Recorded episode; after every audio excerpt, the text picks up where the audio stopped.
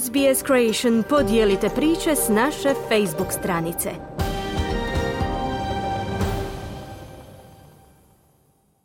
SBS na hrvatskom jeziku. Ja sam Marijana Buljan. Vrijeme je sada za vijesti iz Hrvatske. Većina hrvatskih građana ne podržava bijeli štrajk sudaca. Istovremeno štrajk su počeli pripremati liječnici. Vladin kandidat za glavnog državnog odvjetnika ražestio je predsjednika države. Milanović kaže Plenković bježi iz Hrvatske, Turudić će mu čuvati leđa. Više u izvješću Siniše Bogdanića iz Zagreba. Takozvani bijeli štrajk sudaca ulazi u drugi tjedan. Kakvo je javno mnijenje vezano uz pravosuđe, istražila je javna televizija u svom redovnom istraživanju HR Rating. Pokazalo se da štrajk ne podržava gotovo 65% ispitanih hrvatskih građana. Četvrtina ispitanih podržava ovakvu situaciju koja za posljedicu prema Ministarstvu pravosuđa ima 21% otkazanih ročišta. Recimo i to da 10% ispitanika ne zna kako se postaviti prema bijelom štrajku sudaca. Od velike većine koja ne podržava štrajk, njih 28% smatra da razloga za njega nema, poneprije zato što suci već sada imaju velike plaće. Gotovo 25% navodi da slabo i sporo rade te donose loše odluke, a 23% ocjenjuje da suci traže veće plaće, a ne govore o povećanju učinkovitosti. Kod približno 11% prevladava mišljenje da štrajk ugrožava građane i njihova prava. Samo malo manji postotak ispitanih njih 7,3% šalje poruku da nije u redu da suci postavljaju ultimatume i ucjenjuju, a 5,5 posto ne podržava štrajk koji ulazi u drugi tjedan, no ne znaju zašto.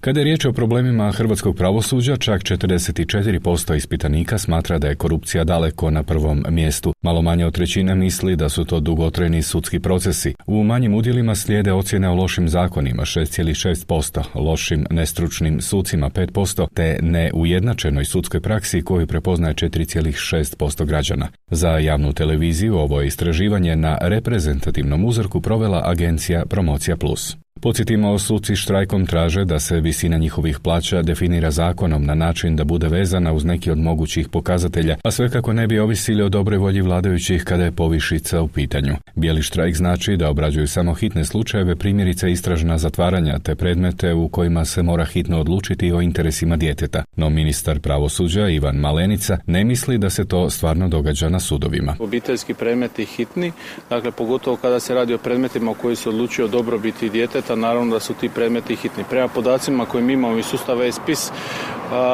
vidimo da je 38% takvih predmeta prošli tjedan odgođeno, pa da je jedan predmet u kojima se odlučio dobrobiti djeteta odgođen zbog neutemeljenih razloga je previše. Dakle, u tim razlozima za odgodu su navedeni zaključci udruge hrvatskih sudaca i smatramo da to neprihvatljivo da se ispred dobrobiti djeteta stavlja zaključak udruge, jedne udruge, dakle udruge hrvatskih sudaca. Pa evo i potpredsjednica udruge gospođa Kokić je navela jedan primjer koji je ona odgodila, dakle riječ je o financijskoj, odnosno novčanoj potpori za dijete. Dakle, nekom možda financijski dva, tri tjedna ništa ne znači, međutim kada je riječ o djetetu, tu bi svakako trebalo hitno postupati, tako da je nesvatljivo da je ona u takvoj situaciji odgodila ročište i nije odlučila o novčanoj potpori za dijete. Suci da kako ovakve optužbe odbijaju, no ministar Malenica smatra da je i posve neprihvatljivo da baš suci procjenjuju koji su predmeti hitni, a koji nisu budući da zakon to propisuje. Isto tako je neprihvatljivo da on procjenjuje samu štetu.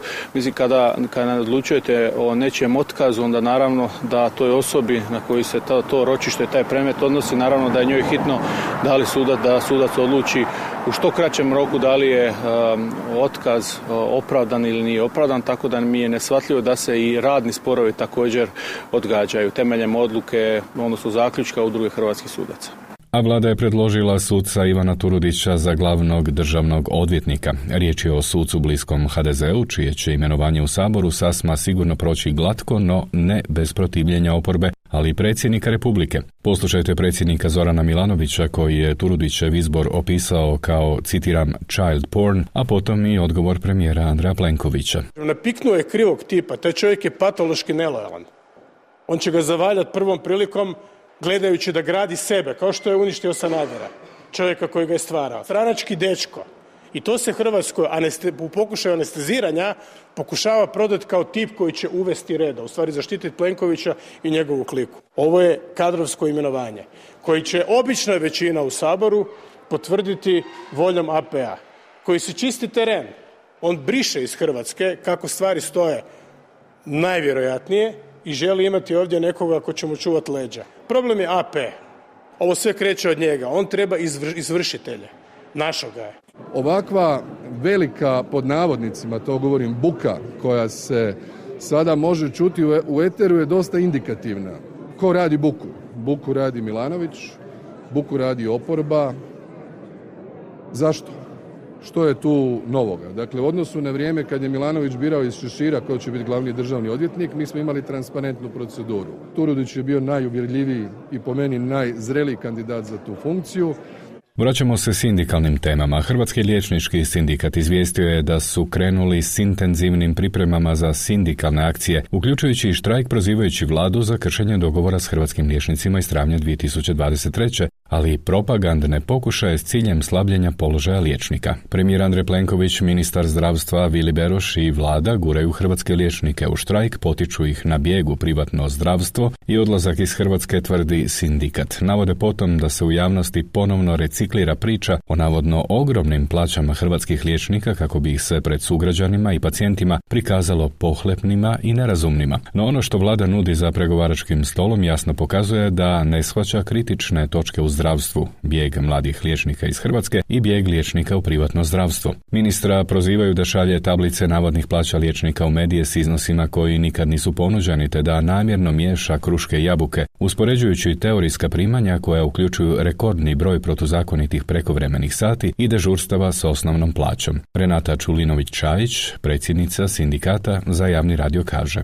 predsjednik vlade i njegov ministar ne shvaćaju ozbiljnost situacije, da je sustav pred pucanjem i zapravo nas guraju doslovno u štrajk. Kolege su jako nezadovoljni, primamo brojne pozive i moramo reagirati. S obzirom da se dogovori krše, mi pušemo i na hladno. Mi smo počeli s pripremama za štrajk, zapravo za sve oblike sindikalnih aktivnosti, pa tako i za sve oblike štrajka. Ne bismo li bili spremni u trenutku kad to procijenimo početi s akcijom odmah. Nedjelja je dan za Davora Bernardića, nekadašnjeg šefa SDP-a, danas glavnog čovjeka Zagrebačke organizacije stranke Socijaldemokrati. Naime, i ovoga je puta sazvao novinare kako bi kritizirao odluku gradske vlasti koja je podržala projekt izgradnje centra za gospodarenje otpadom u Resniku. Tvrdi da će ostati 80 tisuća tona neobrađenog otpada koji se nema gdje zbrinuti i da je rješenje spalionica. Kako se radi o predizbornim aktivnostima, što Bernardić očekuje od parlamentarnih izbora koje će vlada raspisati za drugo ili treće tromjesečje ove godine. Nova stranka, mnogi nas još uvijek povezuju sa SDP-om,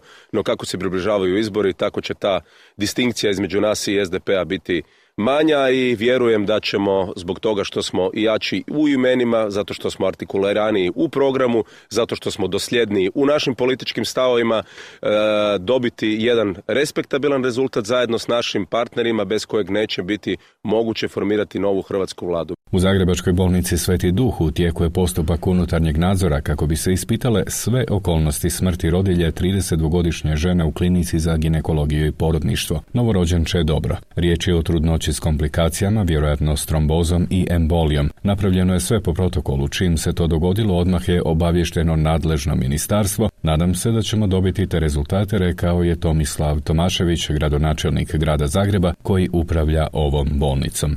Toliko za danas o aktualnostima iz Hrvatske i Zagreba za SBS Siniša Bogdanić. Želite čuti još ovakvih tema?